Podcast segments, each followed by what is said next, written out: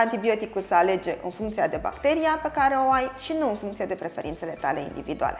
Și nu uitați că niciodată antibioticul nu este sirop de tuse. Febră 40 nu înseamnă antibiotic, ci cel mai probabil o infecție virală.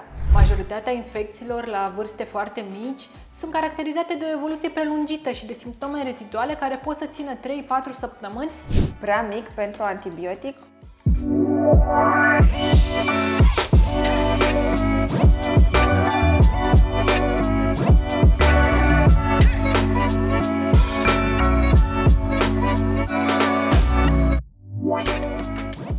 Bună, sunt Roxana Cristianovici, medic specialist pediatru și astăzi la BCD-Pedia o am alături de mine pe colega mea Iulia Balin Boia și împreună dezbatem mituri despre antibiotic în mai puțin de 10 minute.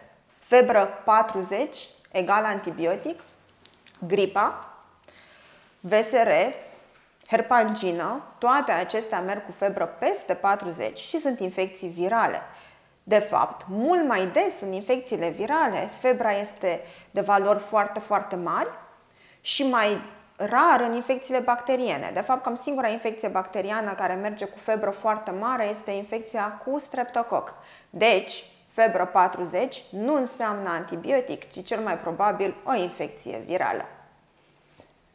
Are nevoie de tratament antibiotic cineva a cărui febră ține mai mult de 3 zile? Păi, în gripă, în VSR, în COVID, în uh, boala mână-gură-picior, toate pot fi caracterizate de o febră cu o durată mai mare de 3 zile. De fapt, uh, ideea asta cu trei zile, hai la medic, hai la antibiotic, uh, asta înseamnă, hai să ne prezentăm la medic, să facem o evaluare, vedem ce are acel copil, ce semne și din punctul ăsta nu înseamnă că îi vom da antibiotic, ci că îl vom supraveghea și antibiotic se dă în momentul când este clar uh, justificat necesarul de o infecție bacteriană. Muci verzi sau galbeni, semn de suprainfecție clară și antibiotic, nu. De multe ori în evoluție, mucii devin galbeni și verzi, mai ales dacă stagnează foarte mult în căile noastre aeriene și oxidează așa un pic acolo, capătă o culoare galben-verzuie, neînsemnând că este o bacterie acolo. O secreție abundente, purulente, necesită consul medical, dar nu neapărat și antibiotic. O tuse productivă poate necesita tratament antibiotic? Copiii, mai ales copiii, pot să treacă pe parcursul unei zile din tuse în seacă în tuse productivă, variabil cu momentul zilei, în funcție de cum a stat pe spate, cum a dormit. Și să nu uităm că mai ales copiii foarte mici nu sunt foarte eficienți în a-și drena secrețiile, nu știu să scuipe, nu știu să tușească eficient. Și tusea lor productivă nu înseamnă aoleo, e ca la adulți, poate are o bronșită, poate are o pneumonie, ci pur și simplu este ceva ce varia pe parcursul acelei viroze. Nu asta dă necesarul de antibiotic sau nu. Și nu uitați că niciodată antibioticul nu este sirop de tuse. Prea mic pentru antibiotic? Este una din întrebările pe care o aud des în cabinet. Dar este un pic cam mic, dar poate nu are nevoie. Dacă vorbim de o infecție urinară, în mod sigur are nevoie de antibiotic. Deci dacă avem o infecție bacteriană, nu contează vârsta copilului, folosim antibiotice la copiii prematuri cu greutate foarte mică la naștere și tocmai utilizarea lor este ceea ce le crește rata de supraviețuire. Deci, nu decidem să nu dăm un antibiotic în funcție de vârsta copilului. O, o întrebare pe care au sub două forme. Uh, of, are 10 zile de antibiotic sau de ce are 10 zile de antibiotic dacă i-am dat deja două doze și lui a trecut? Uh, durata unui tratament antibiotic este stabilită în funcție de, de gravitatea um, situației respective, de bacteria care este acolo. De exemplu, streptococul, infecția cu streptococ, amigdalita purulentă, are prin protocol 10 zile de tratament. Asta pentru că vrem să prevenim complicațiile pe care le poate da infecția cu streptococ, cum e scarlatina, cum e glomerulonefrita post-streptococică și altele. De astea se stabilesc anumite durate în funcție de situații. La fel, în infecția urinară, în înaltă, pielonefrita are nevoie de anumite zile de tratament, 10 zile până la 12, până la 14 zile și ele sunt stabilite în funcție de gravitate. Chiar dacă un om, un copil se simte foarte bine, după primele 2-3 doze trece febra, trec simptomele, nu înseamnă că bacteria a dispărut cu totul. Ea trebuie uh, îndepărtată cu totul, să nu lăsăm acolo nici măcar un mini-mini microb care să se mulțească și să, să se mulțească și mai rezistent, că deja am învățat acel antibiotic și au rămas câteva unități care devin rezistente. Deci, durata optimă stabilită prin protocolul infecției respective. Să încercăm. Poate trece și fără antibiotic. Este de asemenea o întrebare pe care o aud des. Nu, trebuie să ne asigurăm că copilul are nevoie de antibiotic, că este o infecție bacteriană dovedită, că știm despre ce bacterie este vorba și să o tratăm corespunzător. Nu există ca o, bact- o infecție bacteriană la un copil mic să rămână netratată și să amânăm începerea tratamentului corect. Pentru că în felul acesta riscăm complicații cu consecințe devastatoare asupra sănătății copilului. Nu-i trece fără antibiotic. Am mai răcit, am mai făcut roșu în gât, am mai avut mucișori și nu, nu i-a trecut deloc până nu i-am dat antibiotic. Sau din contră, dușește 3 săptămâni în continuu și trebuie să-i dau antibiotic, că altfel nu o să-i treacă. Majoritatea infecțiilor prin care trec copiii sunt virale. Majoritatea infecțiilor la vârste foarte mici sunt caracterizate de o evoluție prelungită și de simptome reziduale care pot să țină 3-4 săptămâni nu continuu, nu o tuse care să-l încurce întotdeauna la somn, asta necesită consult medical, dar să rămână cu o tuse dimineața, să aibă secreții în continuare, să treacă din viroză în viroză, să ai senzația că este bolnav perioade lungi, este perfect normal. Nu înseamnă că este obligatoriu la fiecare viroză și la, la fiecare să-i se administreze antibiotic doar pentru că atunci, cândva în trecutul copilului medical, a avut nevoie odată de antibiotic antibiotic să nu facă suprainfecție. Des auzim această uh, dorință a părinților, știu că este o boală virală, dar haideți vă rog frumos să-i dăm și un antibiotic că mi-este frică să nu se suprainfecteze.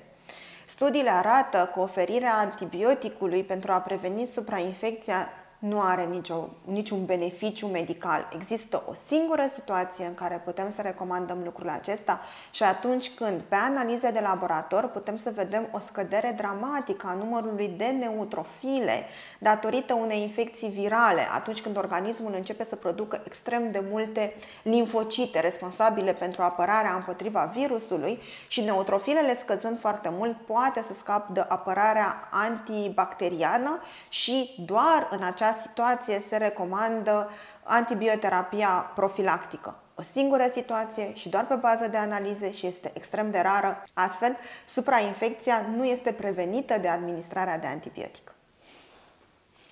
A făcut diaree în urma administrării antibioticului. Eu aș vrea să nu continui tratamentul ăsta și să opresc după 4-5 doze, că mi-a ajuns. Uh, dacă antibioticul a fost prescris uh, în urma unei evaluări care a stabilit este infecție bacteriană, avem nevoie de tratament antibiotic, nu se întrerupe datorită apariției diareei. Uh, ajutăm copilul să nu, și ajutăm părinții să fie informați asupra de riscului de deshidratare în funcție de câte scaune sunt, pentru că diarea poate sau poate să nu aibă legătură cu antibioticul dacă între timp a, a prins și o boală virală manifestată prin scaune diareice. Um, instruim asupra hidratării corecte și uh, dăm, uh, asociem și probiotic și uh, ducem mai departe tratamentul până la finalizarea lui. Pot să dau antibiotic fără să-i dau probiotic? Ideal o să administrăm de fiecare dată probiotic când avem și antibiotic. Însă, dacă se întâmplă să nu ai în casă probioticul, este o idee foarte proastă să amâni începerea tratamentului cu antibiotic până când procuri și probioticul.